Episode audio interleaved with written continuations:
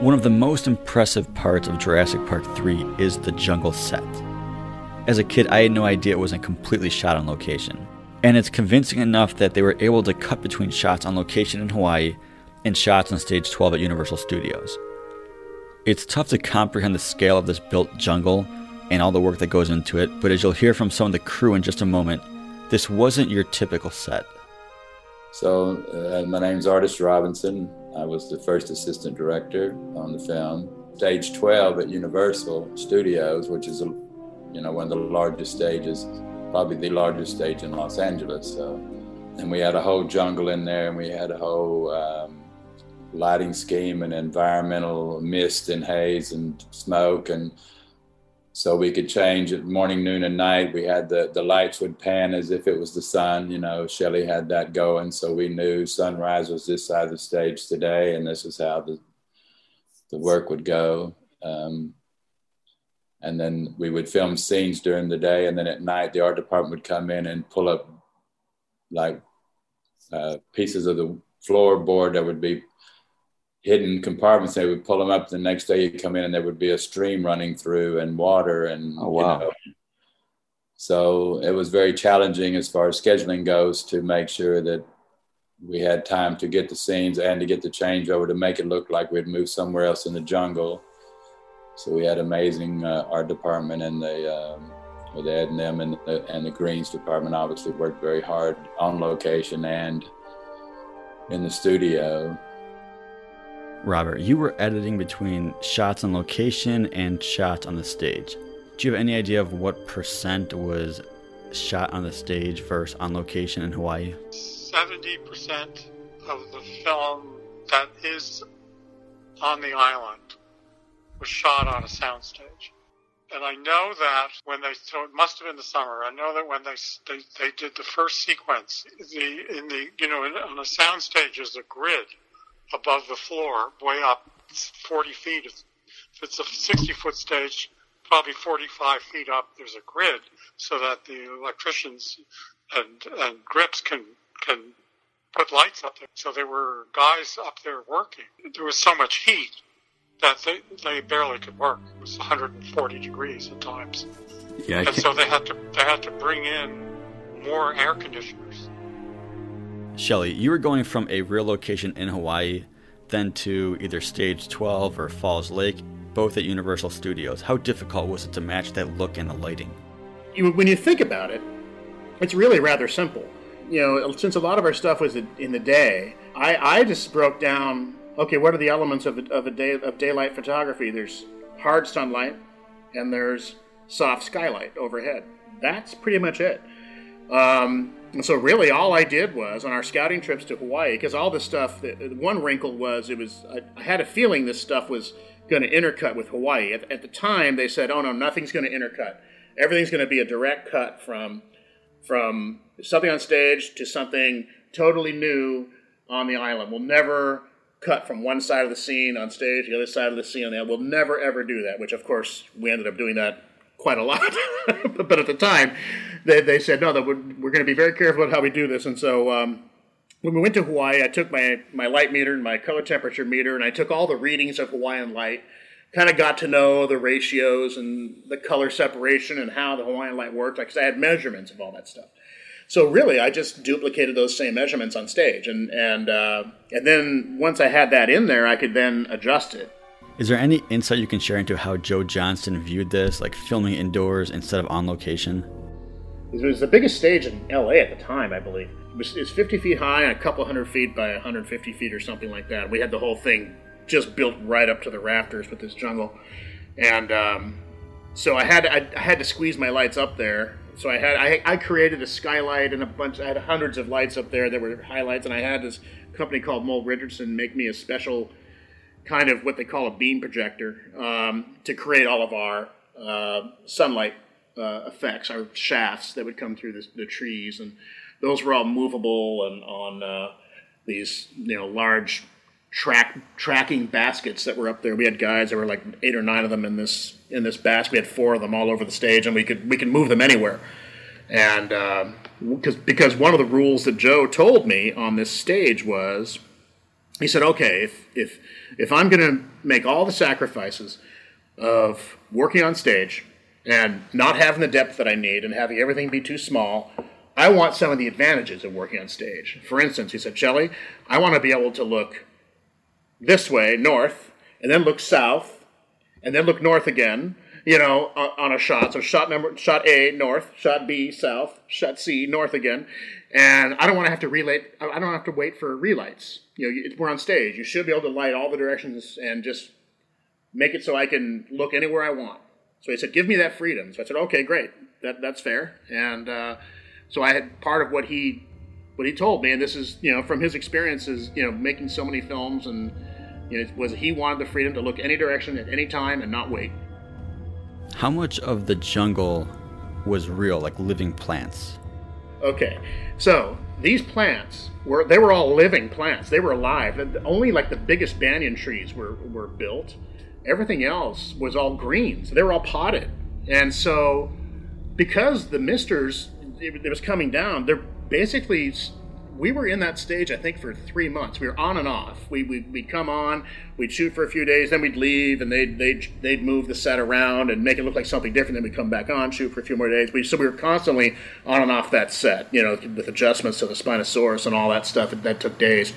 So over that three month period, that stage kind of created its own ecosystem.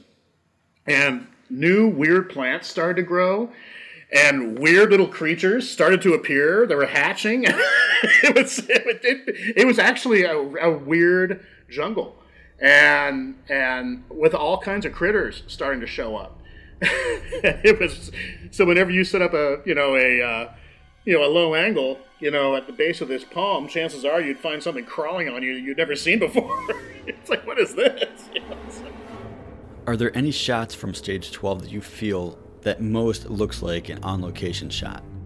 There's a shot of, um, it's a really simple shot, but it shows the whole jungle set that we had on stage 12 at Universal. It was, uh, it's just, it's when uh, um, Trevor's walking, he has a, a big claw of a raptor, and, and uh, he's walking with Sam, and I think they're on their way to their. Uh, to that little water truck where he stays, or he, they just left the water truck, and and uh, um, you know, Sam says, "Oh, gee, I, uh, you know, I have a fossil uh, of just like that of that claw," and then Trevor says, "You know, but mine's real," or something like that, you know.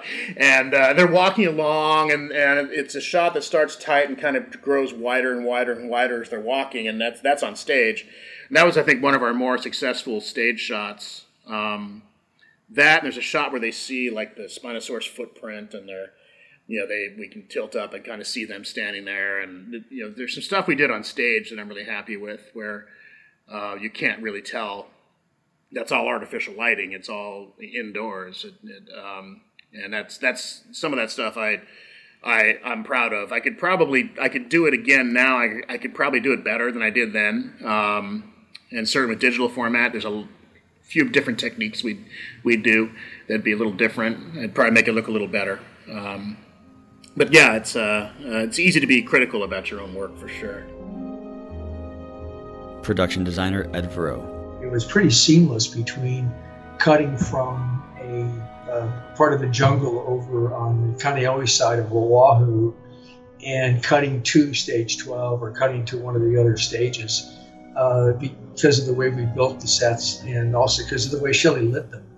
Um, he, he really really uh, did a you know made a, a, a, point I think of trying to create source sunlight. So how do you compare this set to maybe a set you've seen on other films? You, you know, created a pretty good uh, a pretty good uh, illusion of uh, the jungle. Because lots of times you get on, on sound stages that, you know, are supposed to be jungles and stuff, and they, they, they kind of don't look right. So you'll look at somebody standing, and there'll be four or five shadows, or, you know, two or three shadows around them. And even if you don't consciously know that that's wrong, I think subconsciously there's a part of us that goes, there's something wrong here. There's something wrong with the way this looks. And uh, Shelley really, really uh, solved that really greatly. My name is Doug Meerdink. Um, I worked uh, as an art director on Jurassic Park 3 the biggest set we had was on stage 12. Its proximity was that stage backs up to the theme park that, you know, where all the rides are, and it backs up to the Jurassic Park ride. And so, as we employees would work 10, 12 hour days at this stage, all day long in a loop, we heard the Jurassic Park theme song over and over, coming from the theme park.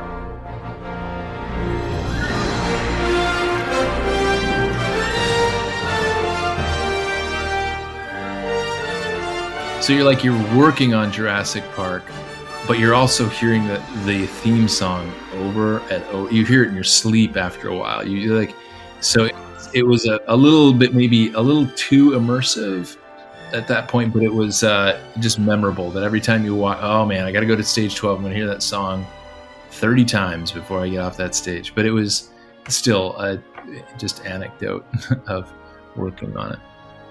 Okay, so I have to ask, how often would you just go and ride the JP River ride? Yeah, just between you and me and whoever is listening, there was there used to be a um, this little gap. It was like a little alleyway that was like in a service area, and I think it was known to the studio too. I think they allowed it, but where you could sneak through and you could get to the park and you could get on the rides and you get. And we didn't do that. Maybe at a lunchtime or something we did that, but um, not to call out Ed Verreaux, but his son Connor, who was uh, just a fantastic kid who would visit us in the art department. Now, a fully grown man, of course, but he would come and we'd just be excited to like, hey, you know, our, our art department coordinator uh, Beth Bajuk would would grab him and maybe take him on a ride there, and then they'd come. back. so yeah, there was there was a little crossover there. You could um, you could uh, partake in the you know not just listen to the song, but jump on the ride now and then. Trevor, you're a kid on a Jurassic Park set right next to the Jurassic Park River ride. How often were you going on that? Um, that was something that I did on a daily basis at lunch um, when really? we were shooting on studio. Yeah. Uh, one of the coolest things about Universal at that time and the producers of the film um, were that as much as they knew that they had a job to be done they always remembered to know that I was a kid. So every chance that they had to like get to sneak me into Universal Studios to go ride a ride and sneak me to the front of the line to go have fun on my lunch break or on my off day or have me and my, my siblings go to Universal um, or my friends go to the studios and go ride the rides and go have fun. They they took no exception in allowing me that freedom and, and giving me giving me that. I turned 14 on the film, and uh, I was obsessed with um, blues. Um, okay. I played guitar, and I was obsessed with blues blues musicians. And one of my favorites was BB King, and it just so happened that uh, he was playing at BB King restaurants at um, Universal City Walk, and they made sure that I could get to go see him that night. And even got made sure that I got to go meet him for an already fantastic like think think of uh, how fantastic that is that you get to be a part of Jurassic Park just in general. Like as an adult, if I got hired in the new one, I'd be like, oh, great. But as a kid who saw the first one in the theaters, you know, you're living your dream, and you know, getting to go to work every day with animatronic dinosaurs was already the coolest thing in the world. But then to take it a step further and be able to let me go enjoy the rides and get the souvenir King Kong cups at the at the Universal Studios, you know, every day. It was the it was one of the greatest moments of my life, yeah.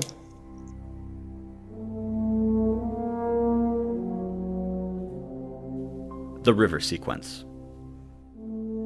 The boat slowly moves along the river, and we start to get hints that Mr. Kirby can be a leader. With nobody even asking, Paul says out loud the plan, a bit of plot reinforcement, if you will.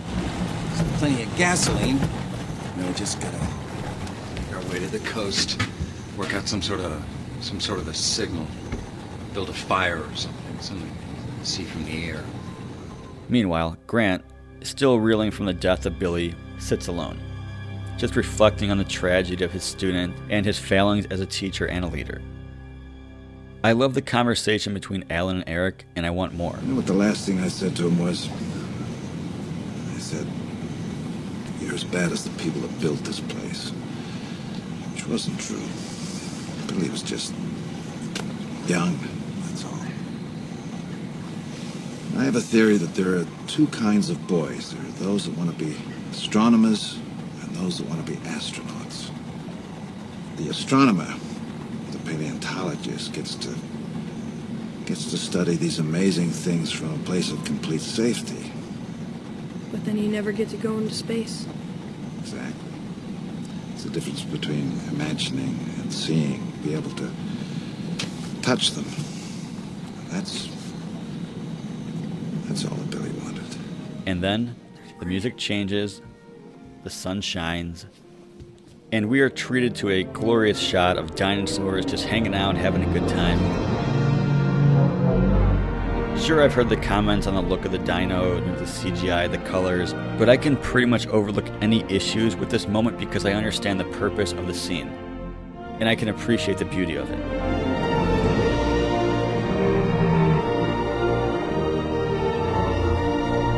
Eric says, Know something, Dr. Grant?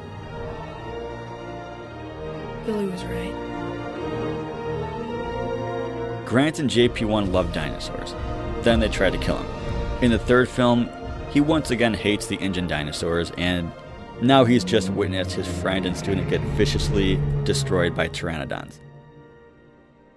But this brief moment somewhat restores his love for dinos and reminds him there is indeed beauty in this Jurassic Park.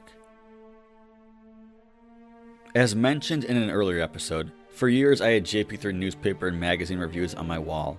A lot of them are surprisingly upbeat, entertaining, and occasionally have a Backstreet Boys or Bill Clinton reference. So here's one of my favorites. Title Relax, It's Just Another Movie with Dinosaurs by Joanna Connors of the Cleveland Plain Dealer. By the time a movie franchise plants a number 3 after its title, no one expects a whole lot. It's true, some sequels have equaled or surpassed the originals. Godfather 2 comes to mind. But by number 3, we all know the tank will be low on gas. Godfather 3 comes to mind. It's a sequel to a sequel, after all. Our example today Jurassic Park 3. Remember the excitement over the computer created dinos when the first film came out? The lines at the box office, the fast food tie ins. You couldn't buy a roll of toilet paper without getting dinosaurs etched on every sheet. Gone. Over cold as the Backstreet Boys singing to a half empty football stadium. I was offering a free ticket and I still couldn't get anyone to go with me. My 15 year old son looked at me as though I was out of my mind. Okay, bad example. A 15 year old wouldn't go to see Indians in Game 7 of the World Series if it meant sitting next to his mother. Pause for a moment. That's not true. I mean, I would. Game 7, if you're a Cleveland Indians fan, that's ridiculous. So, alright, back to the review. A friend was in quotes, I'm busy, end quote. I threw in popcorn. My husband just looked at me with pity.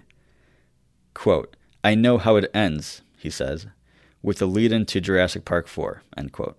He was right on that one. In fact, the end of Jurassic Park 3 leaves open the possibility of total dinosaur world domination. But he was wrong on the pity thing. Jurassic Park 3 is a pleasant surprise. It's actually fun. Relieved of the aura of importance conferred by the name of Steven Spielberg above the title and the groundbreaking technology on screen, the movie has a chance to sit back, pop open a brewski, and loosen up. With Joe Johnston directing instead of Spielberg, JP3 embraces its B movie inner child and accepts itself for what it is a Godzilla movie with better dubbing. First sign of a good time, it clocks in at a swift 92 minutes.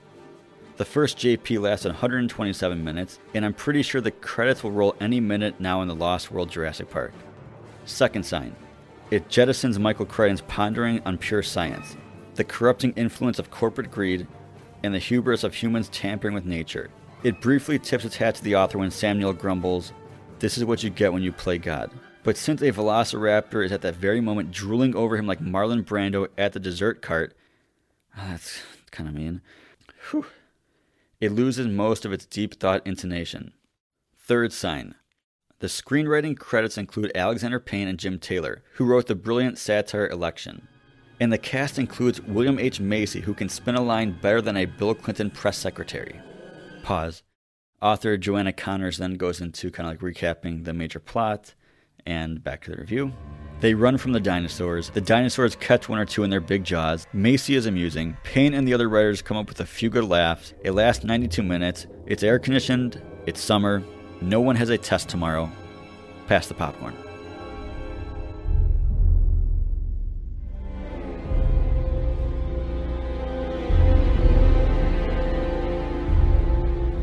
I'm Jess.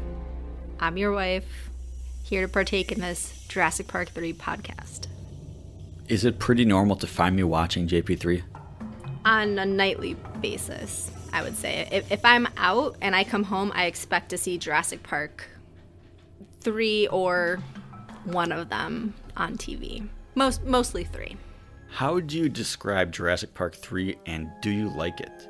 Yeah, it's a fun movie. It's it's kind of in a category of its own. I don't really know how else to put it. By no choice of your own and also no fault of your own, you've probably seen JP3 more than any of my listeners. I I would agree with that, and honestly, probably more than I've seen the first one.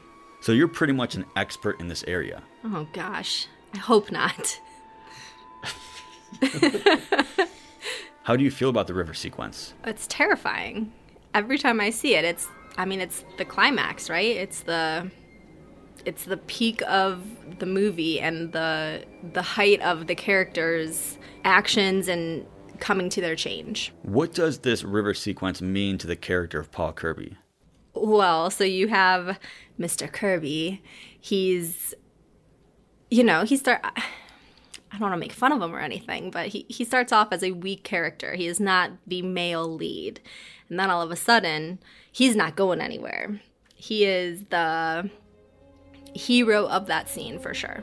A big event like that has to happen for that character to progress and move forward. And this once weak, you know, beginning, he couldn't even put on his backpack. Yes, that is a comedic scene. and now all of a sudden he's distracting a Spinosaurus and saving his family. He's He's allowed to be a part of the family again. right?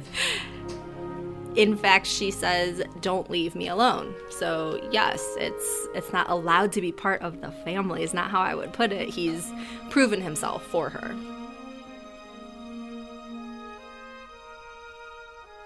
I'm uh, Brady Crane, and I am the co host of the Jurassic Park Minute podcast. And that is a show uh, that we did where we, my co host and I, who was my brother, uh, we would break down the movie Jurassic Park minute by minute. So every episode of the show was reviewing and analyzing every minute of the movie. And it came out to, I think, about exactly 100 episodes. But it was a lot of fun, but kind of uh, daunting in the fact that that movie is much more complex than I ever thought it would be. And I knew it was a really good movie. It's very sophisticated. It, it balances adventure and, um, in some cases, uh, you know, philosophy really well. But it wasn't until we got really down into the nitty gritty that we found out this is there's so much more to this movie uh, than what's on the surface. It's not pretentious. It doesn't put it in, you know, all out there in your face. So it's it's one that you really kind of got to go into and dissect a little bit, and you're always going to get something else out of it.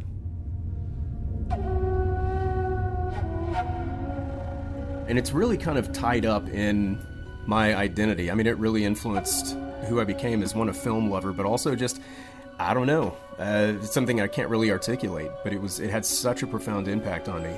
But the Lost World, for me anyway, I wrestled with it for a long time, and it, it was just always sort of this obscure thing, and I I still can't quite put my finger on why it didn't really why it was kind of a misstep for me.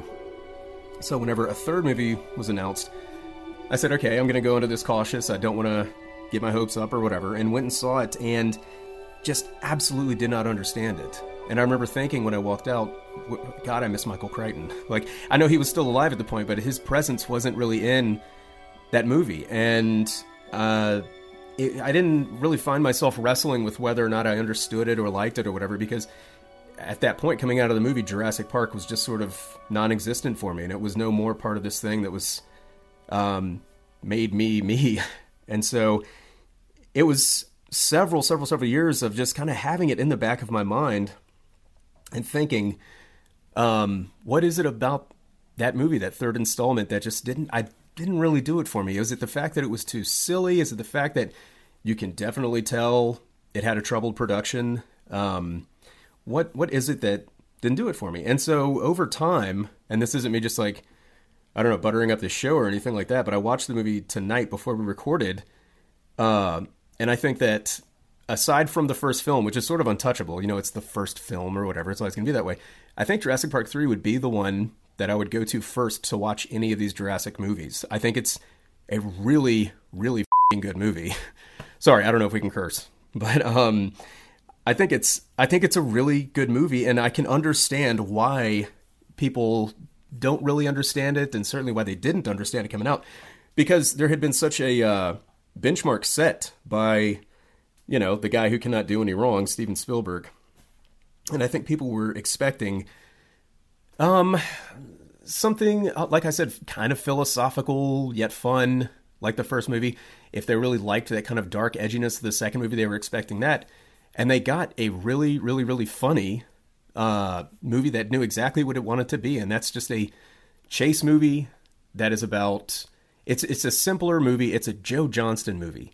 And I think if people had known going into it, hey, this isn't a Spielberg thing, they probably would have been a little bit more receptive to it. And I think that the movie probably should have been sold as such. It probably should have been sold as something that's a little more lighthearted. This is a different fare than what has come before. So going into this theater, you need to know that. And I think that the world might have probably received the movie a little bit uh, better than it did. Now, I realize I'm pretty kind to Jurassic Park 3, and I've definitely skipped over a couple of moments that bothered me even on the first viewing. Just before the aviary sequence, the group reunites after Eric and Alan hear the Kirby ringtone. Nothing wrong with that, and I love that the two groups run to each other on opposite sides of the fence. But my 13 year old self, I remember the group being chased into the building and watching them lock all of the locks on the door. And I thought it was meant to be a comedic moment. Much like the moment in Live Free or Die Hard, when Justin Long is locking the door as a group of terrorists are shooting and busting through the walls, the viewer knows locking the door is pointless, and even John McClane says, Are you f***ing nuts? Get out of there right now! Now! And yes, that was my second time referencing a Die Hard film in this podcast. So, anyways, I just assumed that the Spino would destroy that building completely. Now that I'm older and have extensively studied and researched the strength of a steel door in a tropical climate, I actually don't mind it. I can watch the film and understand the Spino might not have the power to bust open that door. But regardless, soon after the aviary sequence, we get a moment that does actually still bother me the poop scene.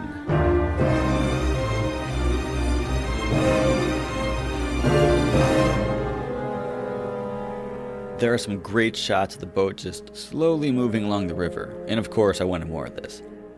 Seeing more of the island from this point of view, the boat moving along, seeing buildings, boats destroyed, sinking in the water, there's a lot more that could have been done. Suddenly, in the distance, we hear the Kirby Paint and Tile Plus ringtone. Obviously, not a great sign considering the last time we heard this ringtone, the Spino was standing right behind them. Luckily, the camera moves and we discover the ringing is coming from a massive pile of Spino poop or multiple piles. Find it before it stops ringing. In a nice callback to the first film, Alan, Paul, and Amanda hop off the boat and dig in. And they eventually find the phone. But a tricycloplot approaches. Look out! The dino stops, sniffs, catches the scent of the Spino, and then almost like looks to the camera like, nope, and just slowly walks away. I can't explain it properly, but there's something about this moment that even as a 13 year old, it bothered me. You know, when you're a kid and you're watching a movie with your parents or grandparents, and suddenly the film is something random or like graphic or violence or a sex scene, kind of like that, but without the violence or sex. Just the same after effects. To me, it just all feels out of place, much more than the Alan Dream sequence. Thankfully, this moment is followed up by the very impressive Spino River attack. In what I consider to be a stunning blend of animatronics and CGI, this sequence shares similarities with the T Rex breakout of JP1, in that the filmmakers have crafted a setting that really allows the dinos to come across as real as possible. Setting the river attack at night, adding in the rain, they're able to cover up most of the flaws in the 2001 CGI, as well as limit some of those too robotic moments you get with the Spino during the plane crash attack. Is it perfect? Well, it's pretty close. My name is Brenda Watchell, and I was the script supervisor on Jurassic Park 3. Filming on location in the jungle, the challenge is beyond just getting to the filming location. You also have the environment, the weather, mud, insects. Other things that were challenging from a production standpoint that um, when we were on the island of Kauai, our location was about a 45 minutes to an hour down this river. I think it was a river. I'm not sure. Maybe we took smaller boats to this big, huge boat that's like a flat boat, river boat, where we were sort of basing off of. And we shot there, and they would bring boxed in lunches, which has just kind of become a standard in the film industry. But at the time, it was like, boxed lunch, we don't get to go sit down and eat. it was fine, but it, it was more like a a, the amount of energy and money and organization that goes into making a film like that when you're in remote locations that are not easy to get to and you have 100 people or more or, or a little less depending on the day that all have to survive and work all day long and be physically able.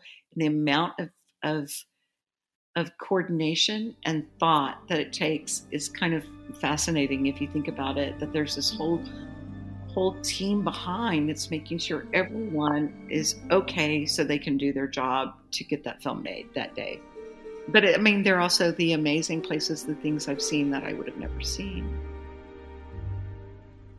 It rains there a lot right? And jungle canyon where you go down to get to this area and all of the equipment it was super muddy and we were in mud boots and slipping and falling. And all the equipment had to be cabled in from above. That was the first time i'd ever seen that you know to but i had not been on a large jurassic park movie before. So that was a particularly hard location because you you to get out of there was quite a deal to hike up up out in the mud to slog around in mud and carry mud around. It's heavy to have. At the time, we were I, we weren't in the digital age yet, so I was still hand and paper. So the idea of like if you drop something, it just goes in the mud. It's your whole script. It's all of those pages that you kept that you're supposed to keep neat and clean from the begin the first day of shooting till the day 120 or whatever it is. It's a lot, you know, and that they don't tear out of your binder. These are like little silly you know, problems that nobody thinks about. But these are like the stupid headaches you have when you're shooting in uh, more difficult locations and there's water and mud and no place to protect things. And, you know, you sit down in your chair and it sinks six inches into the ground. and you're a filthy mess when you go home. It's not, it's not a glamorous business, I hate to tell you.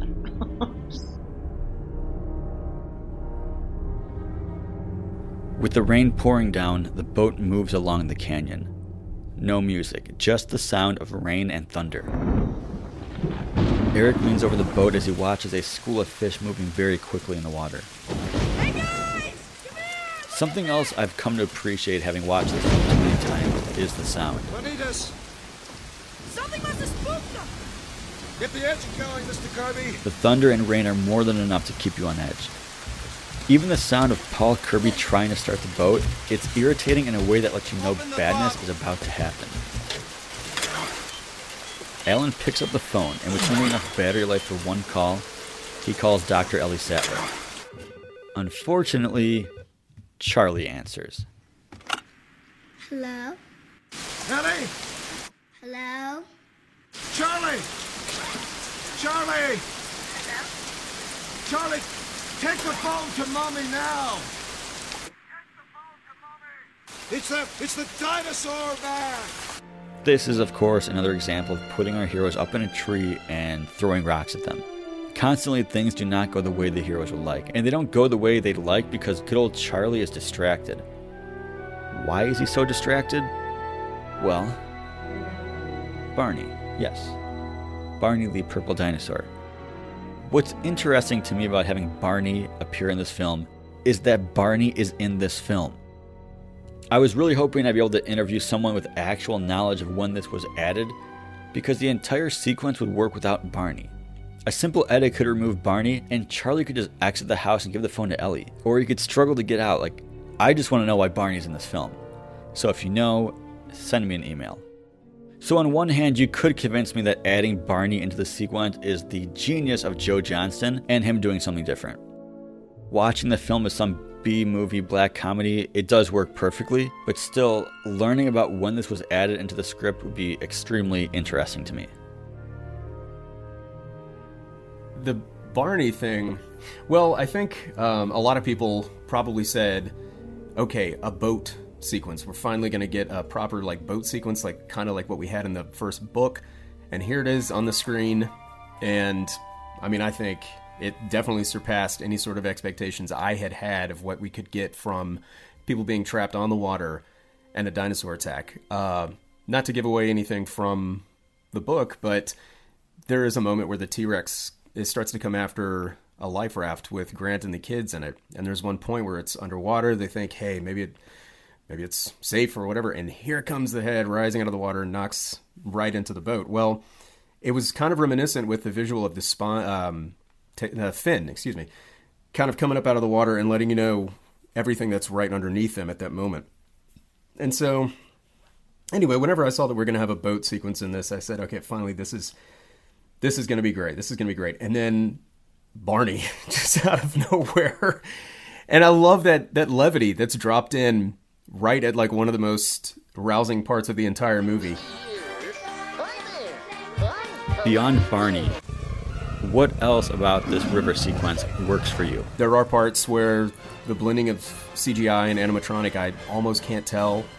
I think uh, the fact that they kind of split up our heroes, they give William H. Macy um, a point to like really be the hero. I think for like the first time in the movie, he really steps up and does something and hanging off the crowd. It's great. It's it's awesome. Uh, you've got Alan Grant pulling kind of a Chief Brody move there at the end and firing the the one shot he has to take out the Spinosaurus, and then it runs off into the jungle. And our main antagonist of the entire movie uh, lives and runs off. And it was just sort of like, okay, well, I didn't get a rousing explosion of the animal or anything like that. Not that I needed that. But it was sort of something that, I don't know, I was expecting, I guess. And nothing. It just sort of runs off. So I've always wondered what their plan was, if they had one, or why we got such a. Uh, I don't know. It, it just seems like there wasn't really a payoff for this for this awesome sequence we've just been on. How do you feel about Barney being in this film? Thinking back to like the first time or a couple times, because I couldn't tell you when that was, I saw it. It doesn't. It, it just makes perfect sense to me. I don't. I don't know exactly when this came out, but to have a four-year-old little boy watching Barney. Wait, wait. Did you say you don't know exactly when this movie came out? wait, wait, wait, right? wait. Did you just say you don't know exactly when Jurassic Park 3 came out? I mean, I assume early 2000s. What is going on? Did you not listen to any of the You've listened to the podcast. It doesn't mean I rem I memorized every line. Oh. Danny. Jess, this pod everyone listening, shake your head with me. Just start shaking your head. Shame on my wife who has seen this movie probably more times than you because she has no choice. That might be true, but when you're watching the movie on screen, it doesn't display across, it doesn't flash across. this true. came out in 2000 and whatever. True, true, true. But but I do because this this episode was the first podcast episode was released on the 20th anniversary of Oh, Jurassic yeah. Park Oh, 3. Yeah, that that's that that's helps you out. Yeah. That- do, you, that- rem- do you remember that that's now? yeah, I- yeah, I remember that now.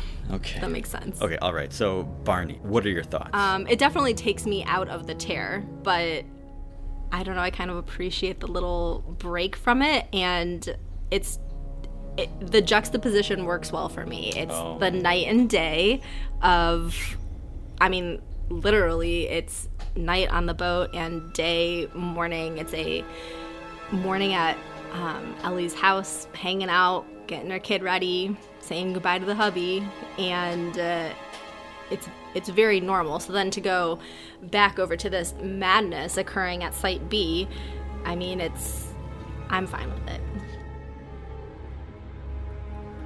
Okay, Trevor. So half joking here, but looking through your filmography, I've noticed you've been in two movies with dinosaurs, and they both feature Barney. Was that something on your end where it was required in your contract that Barney must appear? No, I don't know where that came from. I have no idea where that came from that they added the Barney thing. I think maybe it was an inside joke. Well, that, that was my other question. Like, do you recall if that was added later, or like, is that something you didn't even know about? I don't remember knowing about that. I, I remember thinking it was funny when I saw it in theaters. In the moments before the Spino attacks the boat, we are treated to another one of my many favorite shots a clear Jaws reference. We have the sail of the Spino rising out of the water and approaching the boat just as the music fades in and then quickly rises as the Spino makes contact with the boat. Poor Paul Kirby falls over and smacks his face. Grant throws the phone and ends the call. The Spino rises fully from the water and smashes the boat as our heroes climb into the cage. Clearly not ideal, but as we've seen in the previous aviary sequence, they have no other logical choice and they do what they have to do. The boat tips and the cage starts to move off the boat towards the water. Suddenly, the phone rings.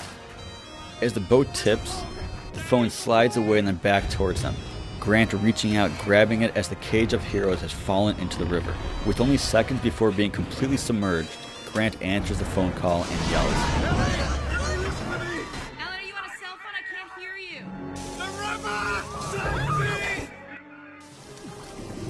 Also, there's gasoline pouring into the river. That's important. The shots of the spinal claws reaching into the cage and slashing at Mrs. Kirby are terrifying and wonderful. The only issue I have is that she is clearly injured. I mean, we hear her clothes ripping and we see blood in the water, but unfortunately, in the following moments, she seems completely uninjured. But, anyways, seeing an animatronic function in the water is not something I thought much of until I spoke with the crew. My name is David Monzingo, and uh, on Jurassic Park 3, I worked as a key artist at Stan Winston Studio uh, making dinosaurs. Do you remember any maybe behind the scenes challenges or stories just like filming with a Spino in water? Uh, kind of a funny story. I'm forgetting the story in terms of how it happens, but I remember I just remember there was the Spinosaur ends up in the water and like they like the they like the flare in the water and the fire, and so so they were they were moving the Spinosaur into the tank where they're going to film this. And John Rosengrant, you know, uh, very his management style is very assertive. I'll, I'll say, I think it's pretty diplomatic. And uh, and the tank that they were in, there was a steep drop off where the Spinosaur was going to go because it had to completely submerge under the water. And they were bringing the Spinosaur in with the crane. And someone's like, "Hey, hey, be careful, be careful, John." Because it seemed like he was walking close to the drop off. Like, I know what I'm doing. And then John fell off. and he was like, and uh, he had been he was wearing like fisherman's hip waders. And uh, I guess when he fell off, his hip waders filled up with water. He had to be pulled out, and then he was just, and he was wearing this kind of puffy sweater that kind of filled up with water. And when he got out, it, like the sleeves were dragging on the ground well, I'm John Rosengrant. I'm one of the owners of Legacy Effects. And on JP3, I was the um, animatronic supervisor for Stan Winston Studio at the time. I'm now realizing that building an animatronic that large and building it in a way that allows for it to function when in water is not a simple feat. How different was it to construct the Spinosaurus than any other dinosaur? With the Spinosaur, we knew it was going to be in water so the head, I, I had us make it so the front long snout of it is basically more like a hard rubber. It's not a soft foam rubber. And so a lot of that head is just pure rubber because it didn't have much motion out of him. It's like a big crocodile right, way. It goes around his eyes. And his head wasn't going to go underwater, but that snout, which was enormous. I mean, the head of that thing was was big. I think the T Rex's head was like six foot long, and this thing was even bigger than that. But the scenes at Falls Lake when it's sticking its head in the water and it's displacing water and moving it around, I'd be hard pressed to see anything as convincing in CG because you've got this big, huge 24,000 pound machine displacing this water Yeah. in such a realistic fashion that uh, I don't know anybody would ever have the appetite to do something like that again today. But I think it, it really goes down as a classic. You're never going to see that again, probably. Big live action dinosaur doing those type of things. That that was probably the big last hurrah for that in uh, you know giant animatronic dinosaurs. Uh, my name is Anthony Schaefer. I started out as assistant technical director, and I became the technical director, a technical director on Jurassic Park 3 at Industrial Light and Magic. Earlier in the podcast, you spoke about your work on the Spino vs. T Rex fight and the importance of like having the dinosaurs match with the scene, how they interact with the vines, the jungle floor. Was your work on the river sequence just as challenging? You know, with water, you're dealing with these really high, hot, specular highlights, and then you have like inset lighting. You have all, all these kind of attributes that make water look like water. And as soon as it's not right, it no longer looks like water. It looks like, you know, shaving cream or fake. Uh, effectively, it doesn't look like what it needs to be. Um, and one of the another cool thing about JP3, and I don't think if it was, I don't think it came on with JP3, but it might have, was HDR lighting um, and uh, extended range imagery. Um, that those particular sequences were really pushing the limits of of hotter highlights that go above the value of one. You know, a computer can only display you know all white one or all black zero, but light isn't like that. Light, you know, is hotter than one, and so um, the uh, EXR format was largely created in that time frame to solve that problem exactly, which is like how do you get um, film which can expose multiple stops up to 12 or more stops higher than what a computer can do? And as soon as you combine the two suddenly your computer what you we thought was white looks like middle gray and it looks just bad and so a number of uh, techniques were developed and uh, some new mathematical formulas, uh, Fourier transforms, and so forth, were um, involved in building out a new image format, which is now an industry standard. Luckily, they they open sourced it. And what we used a lot of techniques on there, like water going down, like the crane and so forth. Um, they use like a, a noise field, a, a specific noise field, and that same technique we used on Davy Jones um, when he's at the end of the sequence when he's in the rain and he's yelling at his pirates and stuff. Same exact thing. I mean, it's like we just reuse this stuff over and over again until someone catches on or the technology advances. It's now been over 20 years since you worked on this film. Do your kids have any interest in the Jurassic Park films or any of the others you've worked on?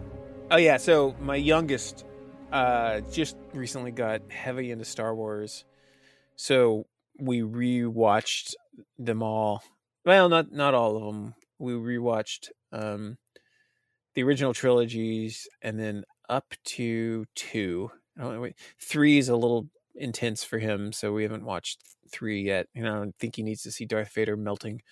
Um, and it, it brings up a lot of questions. Uh, brings up a lot of stories. You know, be one of the cool things about ILM for the longest time when they were shooting at the stage uh, at, at in San Rafael, you could be extra. Uh, you could be an extra in in the films if the need came up. So I um, was able to be uh, a guard in episode one and uh, the dead Jedi in episode two.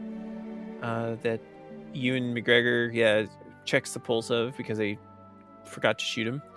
Uh, and then um, a mourner in the Jar Jar sequence in episode three you know, it's usually the production coordinators that just need someone for a half a day or whatever, and they'll call you up and say, "Hey, can you, do you have time to do this?" And it's kind of it was one of the perks, like, you know, I get benefits. Oh yeah, and I get to be extras in movies too. um, and I got a call once to be Darth Vader for for episode three because was that when he broke out of the chains and said no, uh, was not uh, yeah, fan was not sitting well with the fans. So they're like, we got to reshoot this sequence for the movie. And so the coordinator, I knew the coordinator for episode three, and she called me and said, Hey, you want to be Darth Vader? I'm like, Yes. She's like, Okay, yeah, come to the stage. And um, I'm like, Oh my God, this is amazing. Like, I, I get to like fulfill all my dreams of being, of working on Star Wars and being in Star Wars. And then she's like, Oh, oh, one second. Like, how tall are you? And I'm like, Oh, five, ten and a half. She's like, you have to be 5'11. I'm like, what? Wait a second. You don't have to be 5'11. Like, just put a little lift on there. She's like, no, it's just proportional. Just like it was a requirement. I'm like, no. Uh, so instead, I got put next to Jar Jar, and I was horribly dis- disappointed, but still, you know, perks. Some are good, some aren't so good. so, are you saying they were actually reshooting some of the film while it was already out in theaters? Yeah, I mean, there were a couple of things that we did after either trailers were released or actually in some cases after the movie was released uh, for Star Wars um, specifically. Uh, one of which was the the hands breaking out of the chains. Another was like this this like eye glint or a on um Anakin where he like smiles and he kind of does this little glint. And then I think we removed a blink from um from uh, Natalie Portman in that same sequence. And then we also did uh, oh the Sparks when Jango gets his head cut off. It was released without Sparks on the ground, and George wanted Sparks, so we added them in at the last minute. And the movie was already out. We are like, "What the hell? What's going on?" But it was one of the first digital releases, and apparently you, you could get away with it. And we were like, "Isn't this in the theaters? Isn't this on film? And it's like, oh, it's not on film. Oh, so this is going to be the way films are released now. Uh, kind of eye opening when you know you think you're done and then your shot shows up again with sparks on it. And you're like, what what's going on? And where did the sparks from? Like, really, like on sand. and back to the river sequence. This is where we really see Paul become a hero. He swims away from the cage and causes a distraction by climbing a crane that sits in the water. So Paul climbs the crane and draws attention away from the grumpy Spino, waving his arms and shouting in the same way he probably shouts at customers that leave his store without buying anything. Grant dives under the water and finds the flare gun. He fires two shots, one hitting the Spino and the other landing in the water, igniting the gasoline.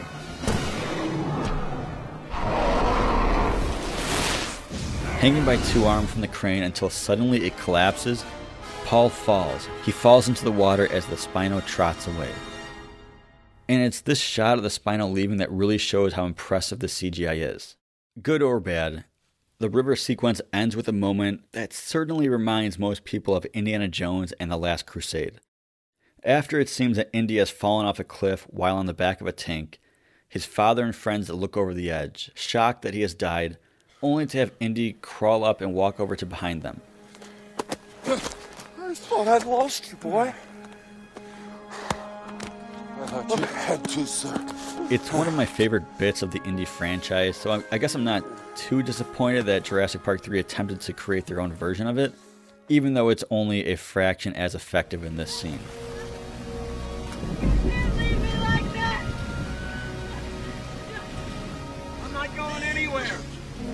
instantly as a 13 year old i'm like oh that's an indiana jones reference like a recreation of that moment but just not quite as good but still it's good enough. Dan's jp3 page. Back in 2000 and 2001 i was constantly checking for updates rumors set pictures whatever i could find that would give me more info about the upcoming jp3 Luckily, as a Jurassic fan, there was Dan's JP3 page. It was a daily thing to check the website As a kid and a diehard fan of JP, I really didn't care if a rumor gave something away. I wanted to know everything about the film, and with JP3, the rumors and stories were at times a little bit wild. There's the famous William H. Macy quote that even 20 years later still gets brought up in conversations about the film. Quote, the script has been evolving and being rewritten as we go. And what you want to say is who launched a $100 million ship without a rudder and who's getting fired for this? But that's the way it goes. That's the way they make these movies. Big deal. I think someone should be shot, but I'm not in charge. End quote. With quotes like that, Dan's website was a resource for fans and a place for JP lovers to come together. Pre Facebook and Twitter, this was the online Jurassic Park community, and it's amazing how many fans I talk to about JP3 there's often something in common, and that is a love for Dan's JP3 page. Stephen Ray Morris of the See Jurassic Right podcast. I participated very heavily on Dan's JP3 page back in the day, especially during the lead up to Jurassic Park 3. Like, probably between 1999. Uh, I don't know if I was on the internet as much which is funny to think about. Like, oh, I hadn't yet gone on the internet like before 1999 or something like that. But uh, no, because I was uh, I, uh, I was 11, uh, or no, well, I guess because I I went I went to fre- I was freshman year of high school in 2001, so then I would have been 14. So yeah, I was 14 the summer of JP3. So yeah, so like 13, 14, started going on the internet, discovered, I don't know how I would have discovered Dan's JP3 page. I probably just searched like Jurassic Park news or something. But, uh, but yeah, so I was heavily like really involved. Like, I would say like Dan's JP3 page was probably one of the first like online communities I was part of. And it just seemed like such a, it seemed like such a, like the chaos of the making of that film and the rumors and everything it's just interesting that they're it's it's I mean just from what I know of it like there's just so many mysteries left in that movie. So to me uh, my girlfriend and I, it's like we bonded over our love of JP3 because it's the movie that, like, because it's missing the most. Like, it ha- there's there's so much to talk about, if that makes sense. It's funny, actually. Uh, I in life I claim that I never win raffles or contests, but one of the only contests I've ever won is a Dan's JP3 uh, contest where I won a prize pack of like the sticker book and the novelization and all that stuff. Uh, and I'm still very proud of that. So, who was behind the page? While many people like myself visited the page, it wasn't something I thought much about until now. I'm Dan Finkelstein. I created Dan's JP3page.com the world's biggest Jurassic Park 3 website. Yeah, the site the site's still up. It's uh, dan's.site now. If you want to actually hit the real thing. Yeah, I mean it's nothing's really happening on it. I think there's still people that occasionally post in the message board, amazingly enough. But yeah, it still exists. So in my memory, you also had a page for the Lost World. When did you decide to switch over and add a JP3 page? Yeah, I did have a Lost World page, which actually I was looking for recently. I can't find it, so I'm not sure where it went. But I did have a Lost World page. And then towards the end of that, when people started talking about Jurassic Park 3, people were like, well, you know, are you going to make a JP3 page? So I said I might might as well. And at the time I was working for I was in college, I was working for an ISP. Um, so I had access to the ability to make websites like with real domain names. But you know, back in the day, having a real domain name was not as easy it was as is today. So you know, and there wasn't there wasn't like WordPress. I think had just started then. So, but I really wanted to. I was very interested. I've always been interested in computers and programming. So I really wanted to sort of make everything involved with the site. You know, make a message board, make a voting booth, make sort of a chat room at one point I had. So, and I guess I get, so it was combining two things. It was combining my obviously love for Jurassic Park and programming and building websites, which I still do today. So thankfully I get paid for it now. do you ever get emails from people like me asking about the page? Uh, rarely. so it was kind of surprised to to see the email, but yeah, there is a there is a couple of Facebook groups um, that get some posts. There's a Dan's JP3 like alumni Facebook group. There's people I still talk to that I that I'm sort of met back in the day. Then, you know, we've moved on to other things in our lives, but we still sort of, that's how we started. So looking back on the film, what do you think of it now? Does it still hold up? Um, I, you know, I think it still holds up pretty well. I mean, I'm not a movie critic or anything, but it's it's fun. It's a popcorn movie. I mean, occasionally you just want to have something on, or you know, something in the background. It's great for. Um, I think the score is underappreciated. Um, you know, it's no, it's not a John Williams score, but it's it's pretty good. I have it on my computer, listen to it every so often. But yeah, I think it's a good movie. Do you remember how you could put the soundtrack CD in your computer and then it'd play the trailer? I remember that there was. Some, I remember when that first came out. They were gonna have like an online chat. To get to the chat, you needed to put the CD in. So there was everyone had to run out and get the CD.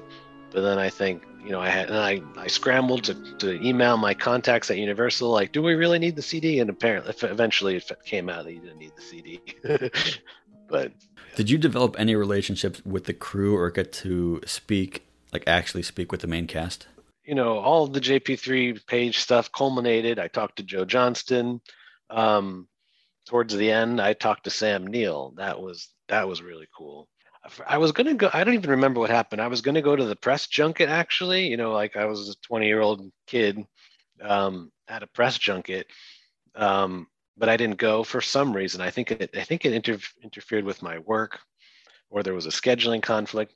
But I instead of that, I talked to Sam Neill on the phone. How did you get to talk to Sam Neill? Was that you reaching out to them? Were they reaching out to you? I was talking to the Universal. They had a company doing PR, like scheduling um, press junkets, that kind of thing. And I think, but because I didn't go to the press junket in LA, in, instead of that, they let me talk to Sam Neill um, from my apartment in Seattle while I was working for Microsoft. And I remember I couldn't figure out how to record it. Um, like it was before the age of iPhones, and I just had a I had a house phone, and I'm like, well, how am I going to record this conversation? So I had to like run out to Radio Shack um, and get something from my phone, and I like right before the interview. Somewhere on my computer or on old computer is the interview. I'll, if I ever find it, I'll send it to you. But and I was talking to him from from Australia or New Zealand, wherever he. I think he was in New Zealand. It was just amazing. I mean, I can't believe I got through it without like being a blubbering mess. Yeah, and I think I I asked him some real dumb questions. Like I remember. I remember hearing that he has a winery. I think his winery is called Two Paddocks so I said, "Did you did you name it two paddocks because of the like dinosaur paddocks?" and he's like, "No, I think here in New Zealand we just call things paddocks."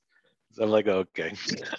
How were you getting your JP3 news? Was that fans submitting or the studio or the crew? Yeah, it was it was definitely a mix. I would I would get a lot of stuff from uh, Ain't It Cool News at the time and Harry Knowles.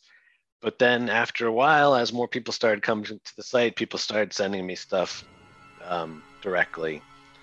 And obviously, that all kind of built till I got, I think it was, I don't know exactly, it was March, I think, when I got an email from a very strange, very odd looking email address. It was dinoflick at AOL.com, which I don't think I've ever told anyone, but that was Joe Johnston.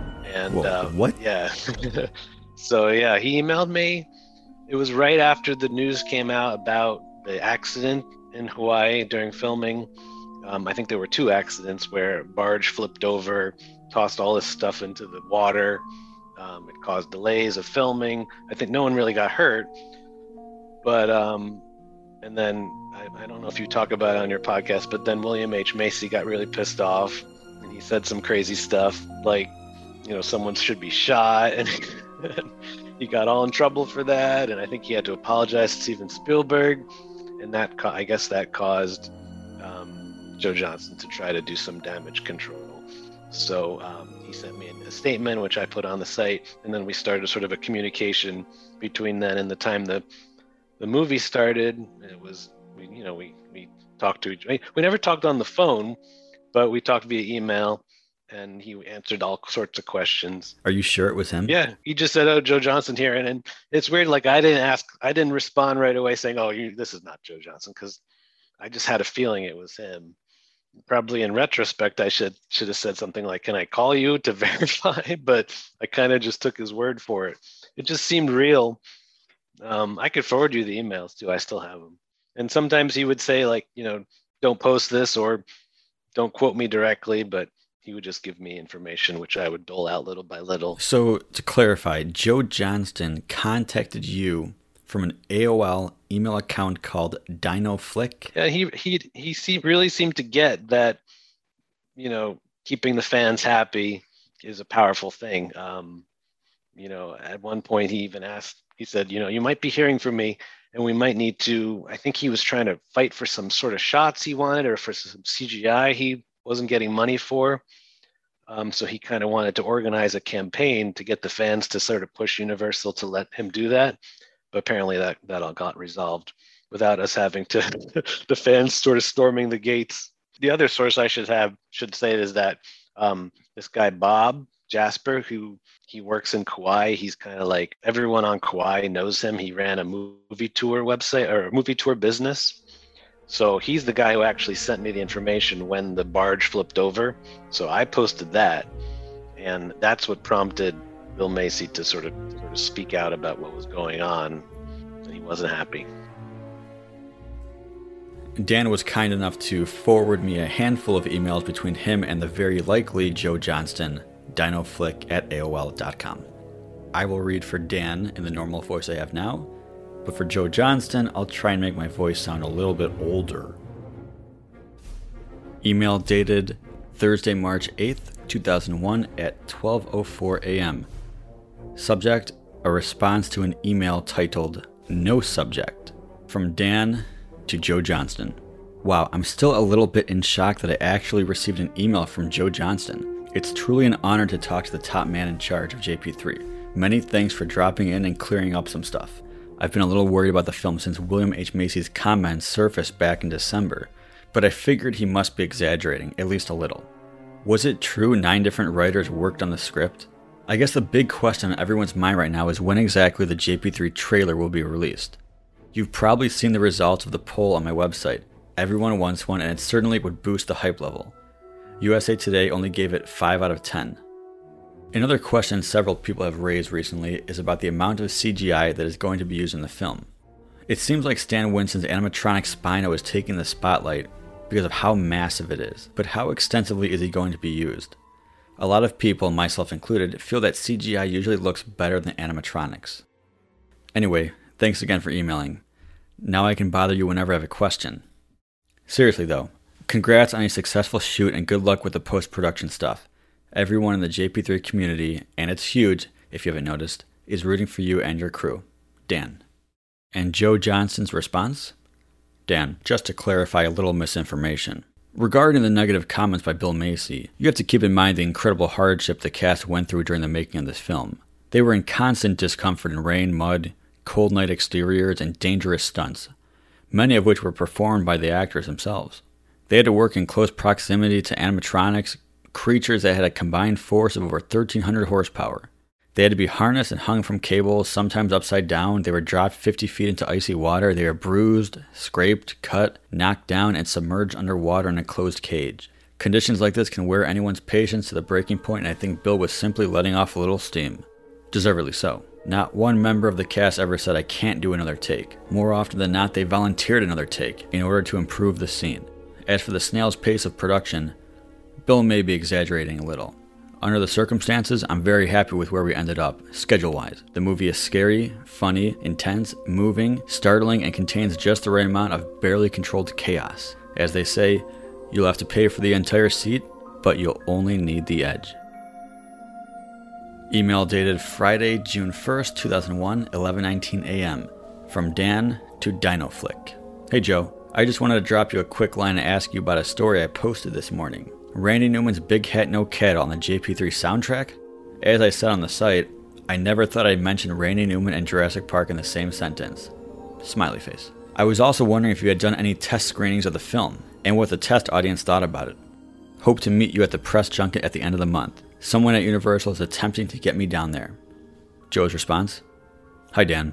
There's a scene in the beginning of the film where Big Hat is playing in the background, but relates perfectly to the hidden agenda of the principals. One of the truly great things about working with Steven Spielberg is that you don't have to preview your movie. Previews are usually misleading and are seldom helpful, especially when there's a self appointed expert interpreting the results for you. Instead, we run the film for a dozen friends and then sit around and chat to see if there are any holes in the logic or missed opportunities. See you later, Joe. Email dated Sunday, June 10th, 2001, 2:27 p.m. from Dan to Dino Flick. The big question I have in my mind is really about the problems on the JP3 set. We heard about barges falling over, stuntmen and actors getting scratched up, etc. Now, I'm not sure if this is considered the norm for big budget action flicks, or that I'm just hearing about it because I got reports from people on the set. Did you find JP3 to be a more problematic shoot than your past special effects films? I read a report which said you got really angry at one point during shooting. Also, was the original ending substantially different than the one you went back to Hawaii to shoot? Joe's response The only time I ever get upset is when someone doesn't do the job he or she is being paid to do. The crew is so professional that this rarely happens. Working in this business is a privilege, in my opinion. I rarely raise my voice at anyone. I save it for when it's been earned, and that only happened twice on this show. The first time was entirely my mistake. I misunderstood the problem and thought someone had dropped the ball, which was not the case. The second time, it was fully earned and then some. It's the crew that makes the movie. The director and the producer owe everything to the crew. And I had one of the best crews I've ever worked with on JP3. Shelley Johnson, the director of photography, created a world that was far better than I had ever imagined it looking. And he did it quickly. Bob Babb in the key grip did everything that everyone else couldn't in addition to his own job. Really incredible. Don Elliott, the special effects consultant, pulled off physical effects including falling airplanes, sinking boats, toppling cranes, and enough rain to float the ark. Cheryl Tack was assistant to me and the producer. She has four arms and two heads. I could go on for days about the incredible crew. Regarding the ending, we had a wonderful opportunity to cut the movie, then write the ending and go back and shoot it. That almost never happens, but maybe it should more often. We changed the direction the ending was going in. In this next email, Joe directly answers Dan's questions one by one. Email date Thursday, June 28th, 2001, 12:29 a.m. from Dino Flick to Dan's JP3 page. Hi Dan, sorry it's taken me a while to get back to you. I came back to LA from Skywalker to find the office had yanked my DSL line. I'm now sharing a phone line with producer Larry Franco. Dan's question I was just wondering what will the press see tonight, a completed version or a previous screening copy? Joe's response they saw the latest answer print with the last of the effects shots cut into it. It's not absolutely finished, but it's as close as we could get in the time we had. There are still some color timing issues and a couple of sound fixes to go in. Dan's question? I also hope you could give me the scoop as to what the audience response was. What do you think they felt about the movie? Joe. I actually wasn't in the press screening, but was told by the editor that the journalist actually applauded extensively at the end. He was told this never happens in press screenings. I wish I'd been there. I had gone to an earlier screening for the cast members who were involved in the junket. They loved it. Of course, they are the cast, but they seemed genuinely overjoyed. Much backslapping and handshaking afterward. I have yet to see it with an audience of people that I don't know. Hopefully, that's coming soon. What I'd really like to experience is a screening made up entirely of fans of Dan's JP3 page. In all caps, that screening would rock! Exclamation point. Dan's question I don't suppose you have any copies on VHS that you're willing to send out. Joe's response I'd rather fly you down here for a screening. I'm still working on Universal to undo the mess they've gotten into with the internet writers. Stand by on that one. And the last email, dated Friday, July 6th, 2001, 3:34 p.m. Subject: Hi, from Dino Flick to Dan's JP3 page. Hey Dan, you just caught me. The offices are closing down. I'm going to load up the last of my stuff. The AOL account will be shut down or transferred to another show, but I don't think I'll have access to it. I'm not sure if DinoFlick will still be able to receive mail or not. You're the webmaster, you tell me. The running time is around 94 minutes, but I still don't understand anyone's alarm with this. As I've said before, this film has more dinosaur shots, both CG and animatronic, than the other two Jurassic Parks combined. What is the hang up with running time? Makes no sense. Do your readers think that longer is better? You'll have to set them straight on this, Dan. It's now up to you. Anyway, nice chatting with you. I'll be off to Montana shortly to dig with Jack Horner. As you may know, the official premiere of JP3 is being held in Bozeman as a fundraiser for the Museum of the Rockies. I'll be at the dig for the remainder of the summer helping Jack excavate one of the largest specimens of Edmontosaurus ever found, well over 40 feet long. A hadrosaur, mind you. He also has five separate T Rexes still in the ground, including one that he believes is over 90% complete. Plenty to keep the volunteers busy for the rest of the season. Cheers. Hope you like the movie and farewell. Signing off, over and out, Joe.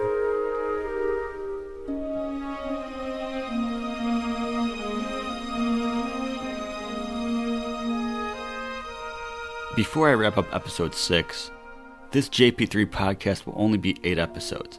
And for the 8th and final episode, I'm hoping to hear from more Jurassic fans. You can write me an email or send an audio recording of no more than 3 minutes to stuckonsorna at gmail.com. Feel free to share any JP3 thoughts. Some ideas could be simply telling me why you love the film, why you hate the film, or what are your thoughts on the ending. Anything really. And here's an example of what you can share just a small clip from a larger conversation with a JP3 fan as he shares his memory of seeing the film for the first time.